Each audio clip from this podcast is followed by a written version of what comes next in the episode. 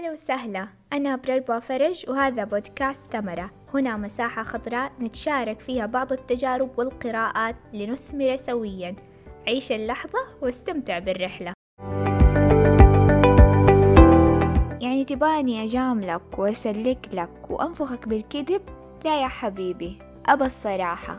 لو كنت أجمد شخص في الكرة الأرضية الانتقاد يترك أثر داخلك خاصة في الوهلة الأولى. أول ما تنتقد كذا تجيك صدمة في أول ثانية. حتى لو حاولت تخبي إلا ما تدق في شي داخلك وتحس في خاطرك. عشان كيف لو كان هذا الانتقاد من حبيب لك؟ هنا الوجع يصير وجعين. الأول لأنه انتقاد والبشر حساسين بطبعهم اتجاه أي نقد بناء أو هدام. النقد نقد يا صديقي والثاني لأنه من حبيب. ومين ما كان هذا الحبيب. أم أب أخوة وأخت زوج أو زوجة أو صديق مقرب. كلنا بنكون في نظر اللي نحبهم أو يحبونا أحسن شيء بدون نقص أو عيب. وننسى بأننا بشر وما إحنا ملائكة. عشان كده يوجعنا النقد منهم أكثر من غيرهم. وعشان كده النقد منهم أهم من أي أحد غيرهم. ويصدق أكثر من أي أحد غيرهم حتى لو كان نقدهم في غير محله أو ظلمنا في حكمهم علينا. نحصل بعض الآباء والأمهات أو أخواننا الكبار أو من يقوم مقامهم مهووسين بالانتقاد. وانتقاد مين؟ الناس اللي يشوف إنهم مسؤولين عنهم. تحت شعار نحبكم نخاف عليكم نبى مصلحتكم نباكم أحسن مننا وما نبى أحد يتكلم عليكم. انتقادهم على الصغيرة والكبيرة حتى وصل بنا الحال إلى الانتقاد لمجرد إنهم من جيل غير جيلنا. وتبدأ المقارنات استعراض البطولات وفرد العضلات. وكنا وكانوا وسرنا وساروا انتبه يا صديقي من النقد على الفاضي والمليان. في كل زمان ومكان بمناسبة وبدون مناسبة. لأن الانتقاد إحدى أقوى مدمرات أي علاقة. خلونا ناخد نظرة لورا ونشوف إيش قصة الانتقاد ما قد لاحظتوا بأن نسبة النقد تختلف من شخص لآخر؟ يعني تجلس مع شخص طول الوقت ينتقد كل شيء حوله كل شخص حوله. وهذا يرجع للتربية والبيئة اللي تربى فيها وعاش فيها. توجد عوائل ربوا أولادهم عن على الانتقاد كيف؟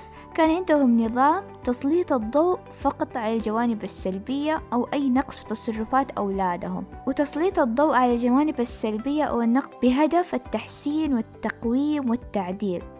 وده نتج عنه بأن الأولاد أصيبوا بداء المثالية. يظل الواحد منهم ما يرضى عن نفسه بسهولة ويركز فقط على الجوانب السلبية وغلطاته وهفواته في تصرفات وتصرفات من حوله. ويتجاهل الإيجابي وهذا يخليهم في حالة تسخط دائم على نفسه على كل من حوله لأنه يتوقع دائما الكمال من نفسه أو من من حوله أو من الأحداث في الحياة. هذا والله له أبعاد نفسية أخرى على المدى البعيد. يكفي بأن الواحد منهم يكون كله مخاوف يجري دايما ورا المثالية عشان يرضي أحبابه أهله أو الآخرين وعشان كمان يتجنب نقدهم.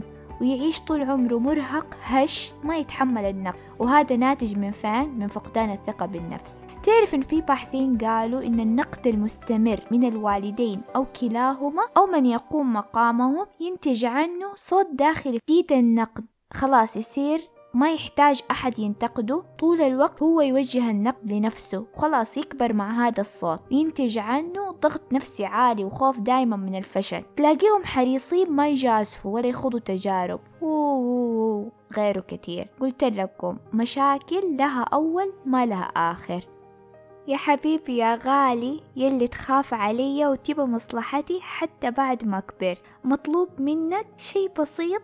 بس قبلها أبى أقول لك كلمة بسيطة زي ما اتفقنا. الانتقاد انتقاد سواء بناء أو هدام وتقيل على النفس. وعشانك حبيبي فهو تقيل منك أكتر من أي غريب عني. لكن أنت كلامك يعني الكثير والكثير. عشان كده مطلوب منك اختيار الوقت والمكان والأسلوب ونبرة الصوت ولغة الجسد المناسبين والكلمات اللطيفة. اللي تبين لي بيهم حبك ليا وخوفك عليا وإنك تبى لي الأحسن قبل نقدك اللي حتوجهه ليا. أما الآن تعال أنت يا كائن يا حساس يا لطيف. كلنا حساسين اتجاه النقد سواء أظهرنا ذلك أم لم نظهره فلا تخرج منها. تعال أقول لك عشان تقدر تعيش في كل مرة يسلط الضوء على الناقد الجارح اللي ما عنده أسلوب ولا يحسن التصرف. ونطبطب على المنتقد بكلمات تحزنه على نفسه وننسى نقول له أتحمل مسؤولية ردة الفعل وتعامل باتزان مع النقد. الآن بعد موعد وجه تفكيرك بشكل إيجابي اتجاه النقد. أنا ما قلت لك أضحك على نفسك وقول عادي أصلا كلامهم غير صحيح وأنا ما أحتاج أي تحسين. ركز. قل. وجه تفكيرك. وهذا صعب ويحتاج تعود وممارسة عشان تصبح عادة وطريقة تفكير. تعامل الناس مع النقد يختلف من شخص لآخر. إحنا قلنا إنه النقد مش مقبول. ليش؟ لأنه يحفز مشاعر سلبية عادية داخل الإنسان. وعشان يخفي هذه المشاعر يقوم بردات فعل قوية حيكون هو المتضرر الوحيد. ففي اللي يعصب ويبدأ بالدفاع عن نفسه بطريقة هجومية يعني يقلب الطاولة على الطرف الثاني وفي اللي يحبط ويفقد الأمل والدافع للعمل ويبدأ في دوامة لوم النفس عشان ما قدم أداء كويس. لكن قليل مننا اللي ياخذ الانتقاد باعتباره ملاحظة ويحاول يستفيد من هذه الملاحظة. وعشان تتجنب ردات الفعل الغير محبذة إليك هذه النصائح. اسمع الانتقاد بحيال لا تأخذ الموضوع بشكل شخصي حتى لو سمعت النقد مرارا وتكرارا. لا تتعامل مع النقد بنظرة عاطفية.